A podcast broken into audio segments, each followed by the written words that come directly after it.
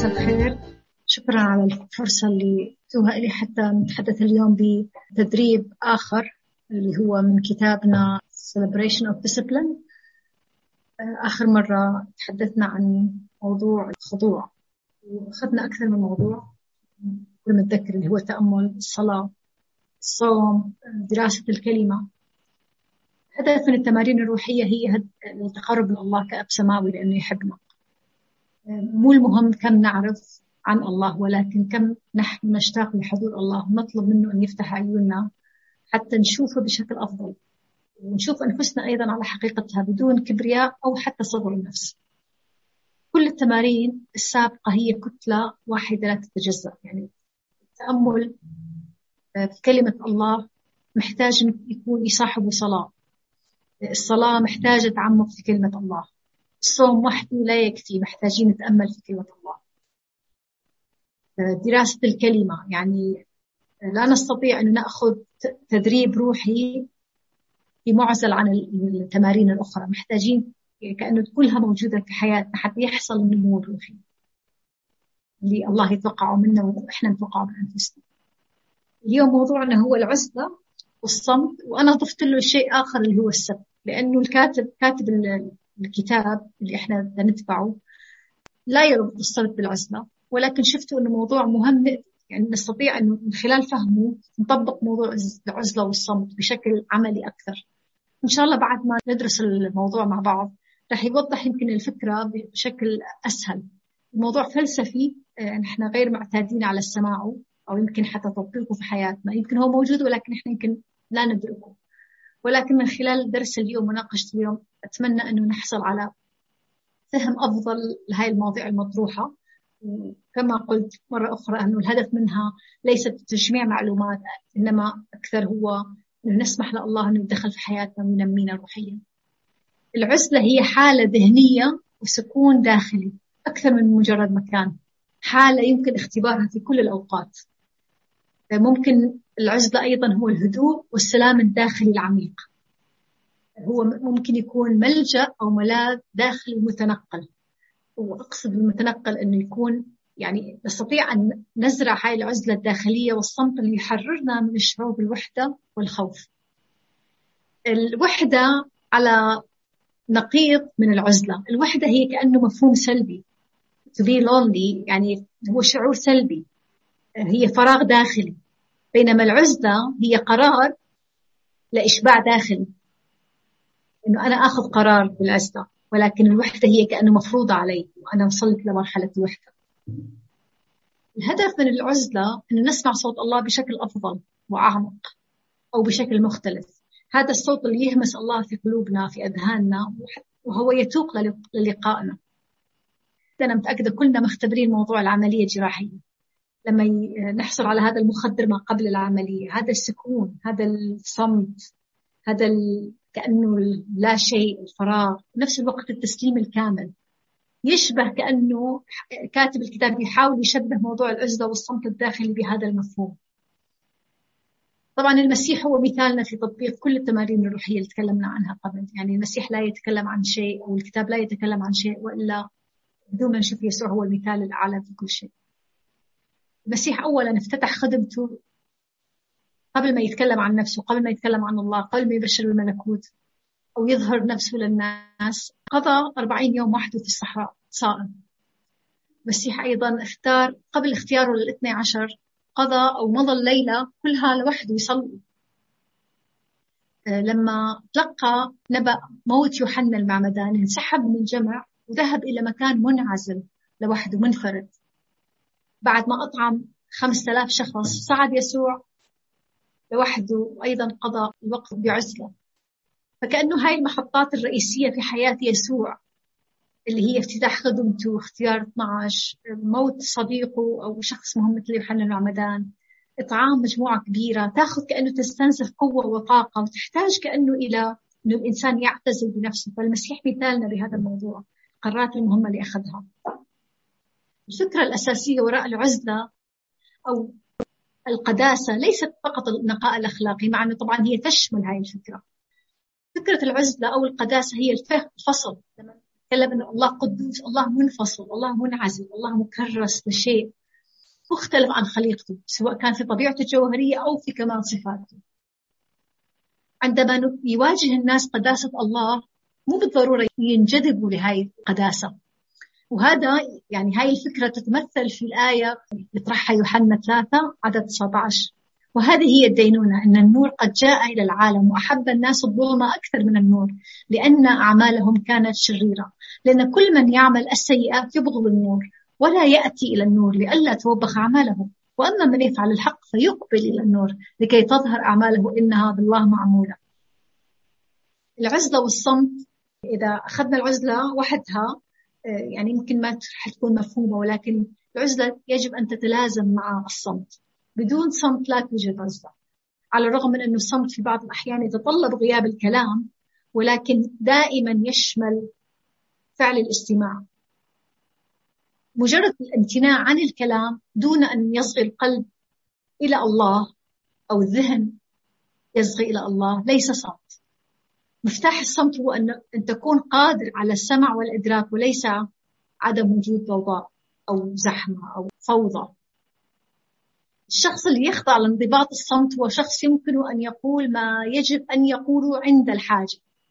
وهذا هذا الفكرة واضحة بأمثال 11 تفاح من ذهب في مصوغ من فضة كلمة مقولة في محلها أو في مكانها. أيضا الموضوع يحتمل أنه الإنسان يقدم ذبيحة ولكن هي ذبيحة جهل. حتى الإنجيل بجامعة يسميها ذبيحة الجهال أو ذبيحة الحمقى يسميها الكاتب.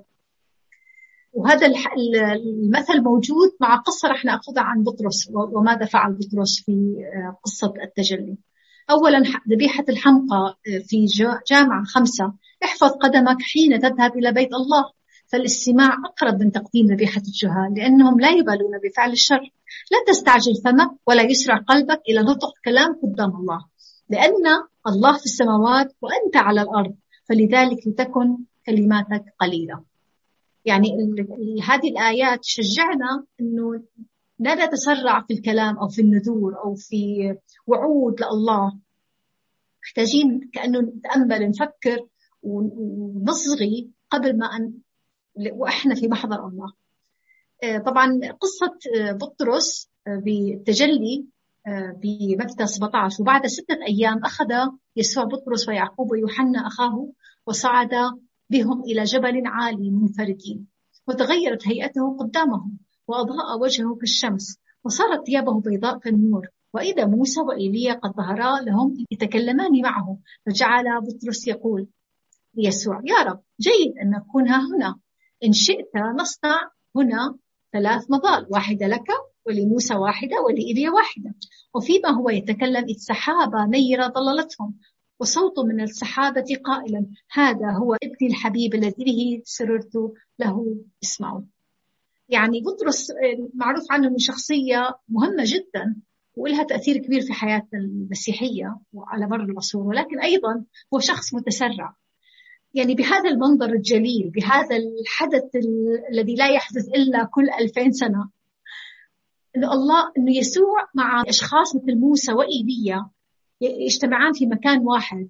وبطرس يشعر بالحاجة أنه يتكلم أنه يعطي رأيه ويعطي فلسفته اقتراحات يعني ليسوع أنه نسوي لك مظلة آه، نسوي له يعني عنده أفكار. بينما الموقف كان يتطلب أنه يصمت يصمت ويبتهج ويحتفل ويملي عينيه وسمعوا من المظهر لأن المظهر كان فظيع جدا أو أقرب إلى الخيال. ولكن طبعا لا نعرف إحنا دوافع بطرس هل هو من خوفه هل هو من تسرعه. ولكن آه، يعني نتعلم إنه لما نكون في محضر الله إنه نسمع لله وننظر ونتشبع من الله. ندع الله يتكلم ويفعل ما يشاء. يرتبط الصمت ارتباط وثيق بالثقة الثقة بشخص الله الثقة بأنفسنا والثقة بالآخرين أيضا. كثير نحن نتكلم حتى نصحح وجهة نظرنا أمام الآخرين. نشعر بأنه الحاجة أنه مثلا الأشخاص اللي يعرفوني لا ياخذوا وجهة نظر مختلفة عني أو لا يفهموني غلط. فنصحح وجهة نظرهم وندافع عن أنفسنا. إحدى ثمار الصمت هي أن نترك الله يدافع عنا. كاتب أعطانا مثال عن راهب كان يمر في حالة صعبة. وقف هذا الراهب أمام شباك بيته وإذا بمجموعة من الكلاب تمزق قطعة من سجادة. يعني كل هدول الكلاب كانوا مجتمعين يمزقوا هاي القطعة من السجادة. فهمس الله في أذن هذا الراهب وقال قال لهذا الراهب شايف هذه السجادة؟ هذه سمعتك. والناس ستنهش بسمعتك كأنه ستطعن فيك ولكن اتركهم إلي أنا سأتصرف. تخيلوا آه، أنا يعني أنا شخصيا أكثر الأوقات اللي ندمت فيها مو اللي ما دفعت فيها عن حالي. الأوقات اللي أنا ندمت فيها فعلا هي الأوقات اللي دافعت فيها عن نفسي. وكأنه يعني ليش؟ لأنه دائما يكون دفاع عن النفس كأنه راح ياخذ شكل غير موضوعي. ليش؟ لأنه إحنا متورطين. إحنا يعني جزء من الحدث. ما راح نستطيع أن نشوف الصورة كاملة أو الموقف متكامل. فلما نجي ندافع عن أنفسنا ما راح يكون الدفاع هذا في مكانه أو موضوعي. ولكن لما نجعل الله هو يحامي عنا حتى لو كانت الناس تسيء إلى سمعتنا حتى لو كانت الناس تضطهدنا أو تتكلم علينا من خلف ظهرنا أو طبعا الأدلة في الكتاب المقدس مليانة أنه الله هو يدافع عنا. الله هو اللي عنده فكر أفضل حتى يرجع حقنا أو يبارك حياتنا أو يبارك طاعتنا. إحنا كأشخاص مؤمنين لازم نكون مهتمين أكثر بشخصيتنا من سمعتنا. ليش؟ لأنه شخصيتنا هي شيء يخصنا. أنا أستطيع أن أغير من شخصيتي للأفضل ولكن سمعتي هي متعلقة برأي الناس. فأنا لا أستطيع أن أغير الناس ولكن الأفضل أن أنا أهتم بشخصيتي بنمو روحي بصفاتي الشخصية وأنميها. أما أنه أتحكم برأي الناس فيه أو سمعتي فهذا أمر صعب جدا. إحدى دلائل الحرية هي قدرتنا على السيطرة أيضا على لساننا وهذا يتعلق بموضوع الصمت والعزلة.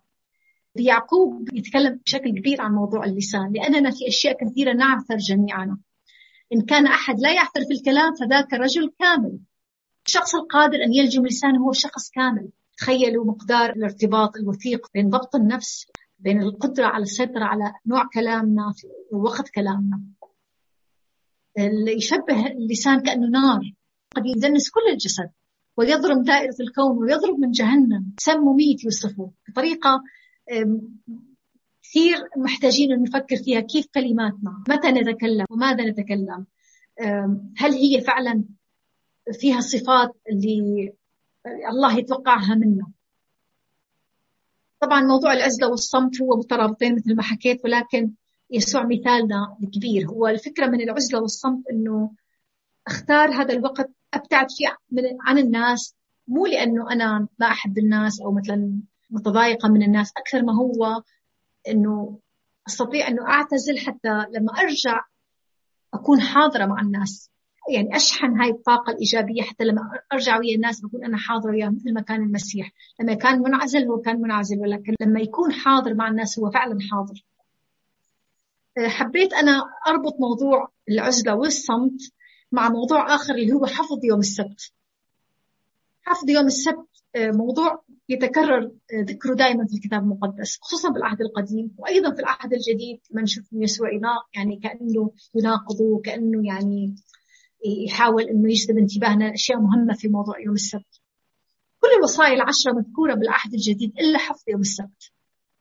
السؤال هل يعني إن إحنا كمؤمنين غير ملزمين بهذا الموضوع؟ إذا كان الشعب اليهودي يحتاج للراحة في ذاك الزمان في ذلك الزمان هل يعني أن نحن لا نحتاج الراحة في, في يومنا في عصرنا حاليا حتى نجيب على هذا السؤال محتاجين نفحص الوصية بحسب شريعة موسى أو نطلع على ما يقول الإنجيل في موضوع الاهتمام بأجسادنا.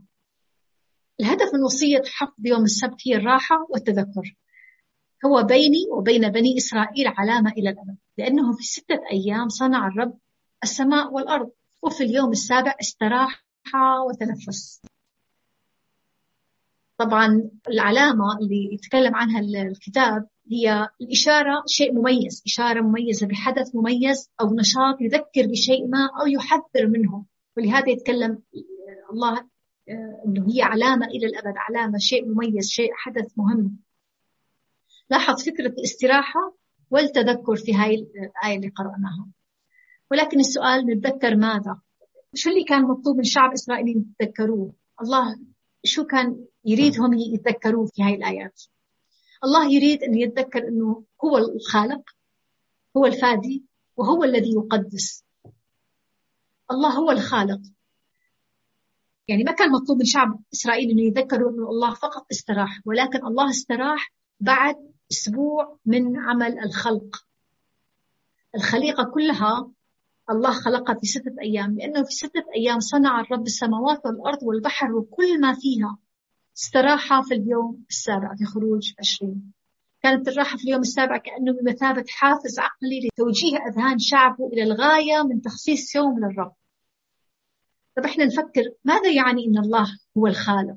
كثير مرات إحنا تمر علينا فكرة إنه الله خالق بمرور الكرام انه كلنا نعرف إنه الله خالق يعني. ولكن تخيل معي ولو لبعض الوقت ماذا يعني انه يكون الله خالق؟ الله خالق يعني نحن مخلوقين. الله خالق يعني هو مسيطر. الله خالق يعني ممكن ينهي حياتنا مثل ما خلقنا بأي لحظة مثل ما خلقنا بفكرة من عنده ممكن ينهي حياتنا بفكرة من عنده بمشيئته. الله هو الخالق يعني هو صاحب السلطان في الكل. الله هو الخالق فكرة عظيمة جدا عقلنا البشري أحيانا نعتبرها فكرة عادية ولكن هي فكرة عميقة جدا. نحن مخلوقين على صورة الله على صورة الله خلقهما ذكرا وأنثى خلقهما. محتاجين نتأمل في هذا الموضوع. الله هو الفادي علامة لتذكيرهم بعبوديتهم في مصر واللي كانت من شأنها تحفز ذاكرتهم عن تحرير الله لهم من العبودية. بعبارة أخرى تكريم يوم السبت كان حتى يركز أفكار شعبه ويذكرهم أنه الله هو اللي فداهم. في آية تثنية خمسة واذكر إنك كنت عبدا في أرض مصر فأخرجك الرب إلهك من هناك بيد شديدة وذراع ممدودة. لأجل ذلك أوصاك الرب إلهك أن تحفظ يوم السبت. لن يكن التركيز على يوم السبت على التفكير بحالة العبودية القاسية في الماضي لأجل التذكر. الفكرة مش أنه التذكر نفسه أكثر ما هو التركيز على قوة وعمل الله وخطته لشعبه. وليس التركيز على ضعفنا إحنا كبشر والمعاناة اللي عاناها شعب إسرائيل في فترة العبودية أو يتأملوا ويفكروا ويحزنوا على فكرة الماضي وكيف كانت حياتهم في العبودية كل هاي السنين. لم تكن هاي الفكرة. التفكير في العبودية كان بمثابة أداة أو وسيلة تبقي أذهانهم حاضرة لما سيأتي من خلاص. خلاص الله لهم من خلال الدم. الخلاص بالدم بمثابة رمز مسبق لعمل المسيح الفدائي. طبعا نحن كثير من العهد القديم رموز هي تتكلم عن رموز تأتي أو تربط عمل المسيح الفدائي ومجيئه. تذكر الله باعتباره الفادي لها دلالة وعلاقة وثيقة بعمل المسيح الكامل على الصليب. وهذا اللي بنعمله إحنا فعليا لما نشترك مائدة الرب كل أسبوع. هاي الآيات موضحة في خروج خروج 12 فدعا موسى جميع شيوخ إسرائيل وقال لهم اسحبوا وخذوا لكم غنما بحسب عشائركم واذبحوا الفصح. ركزوا على واذبحوا الفصح. وخذوا باقة زوف واغمسوها في الدم الذي في الطست ومسوا العتبة العليا والقائمتين بالدم الذي في الطست وأنتم لا يخرج أحد منكم من باب بيته حتى الصباح. فإن الرب يختار ليضرب المصريين فحين يرى الدم على العتبة العليا والقائمتين يعبر الرب عن الباب ولا يدع المهلك يهلك يدخل بيوتكم ليضرب. فتحفظون هذا الأمر فريضة لك ولأولادك إلى الأبد ويكون حين تدخلون الأرض التي يعطيكم الرب كما تكلم إنكم تحفظون هذه الخدمة.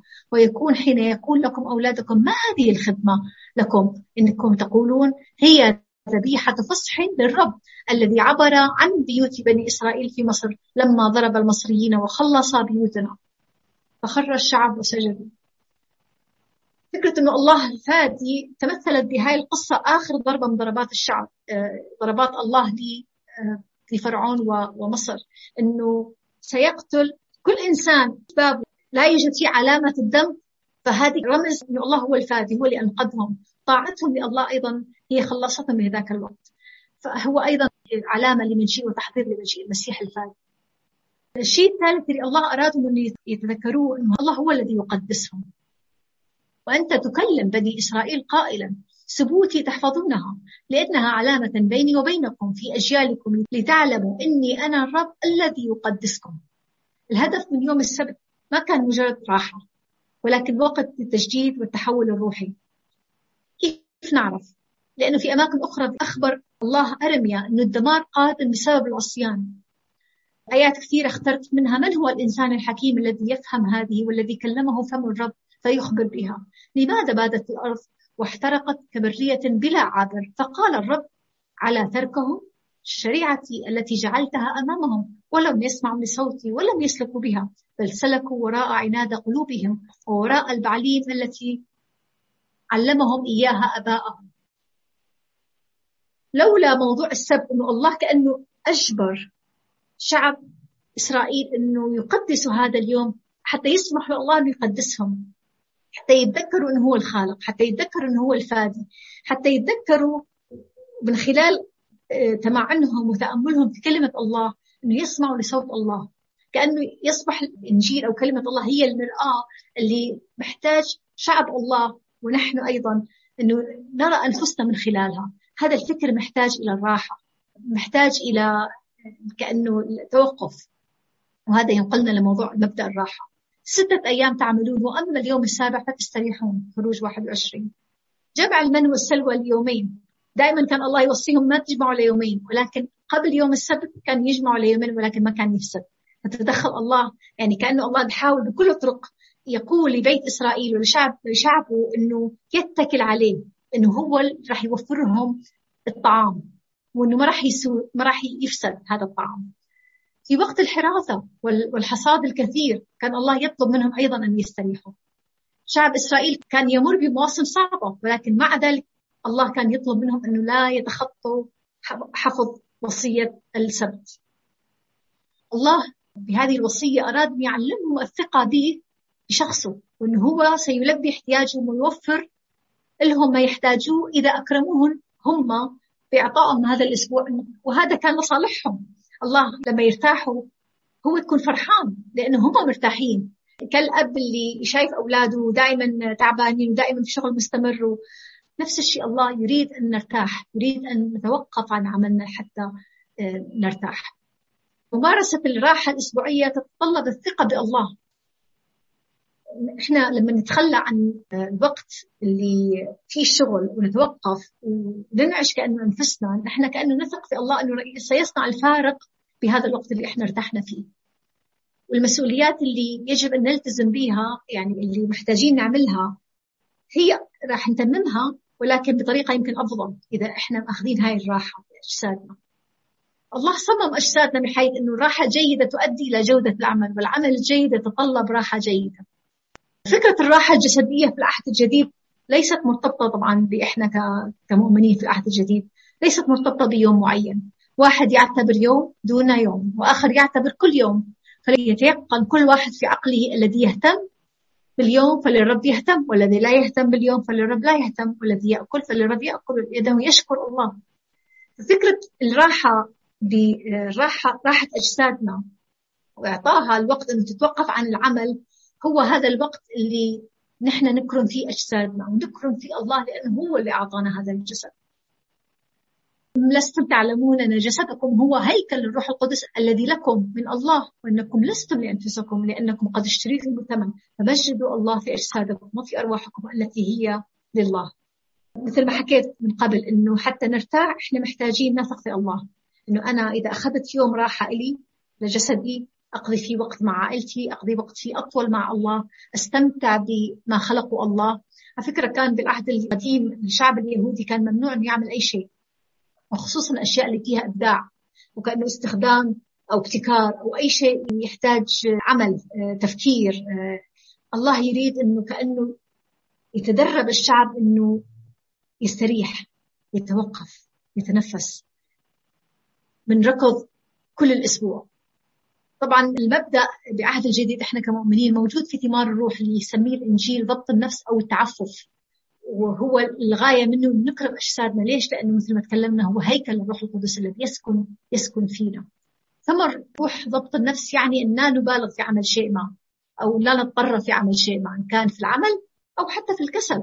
إن كان في, الك... في الأكل أو حتى في الجوع في عواطفنا إن كان غضب شديد أو انسحاب من العالم أو وجهات نظرنا عن أنفسنا إن كان كبرياء أو تدني احترام ذواتنا. فهاي هاي الأشياء كيف رح ندركها وإحنا كل أسبوع مطحونين بالشغل مطحونين بالواجبات مطحونين بالمسؤوليات مطحونين بالدراسة مطحونين بخدمة. على فكرة معظم الناس اللي يواجهوا مصاعب كثيرة في حياتهم حتى كخدام حتى كأشخاص عندهم ناجحين في حياتهم العملية هم الأشخاص اللي يخنقوا أنفسهم بسبب الشغل. ما يتركوا لأنفسهم وقت للراحة. لهذا الله يعرف احتياجنا فهو أعطانا يفكر الله بكل شيء محتاجينه نحن.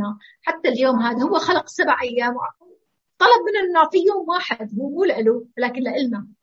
حتى نتأمل في الأفضل في في حياتنا في توجهاتنا في أهدافنا في أحلامنا في طبيعة حياتنا. لأنه مرات تمشي الحياة بصاروخ.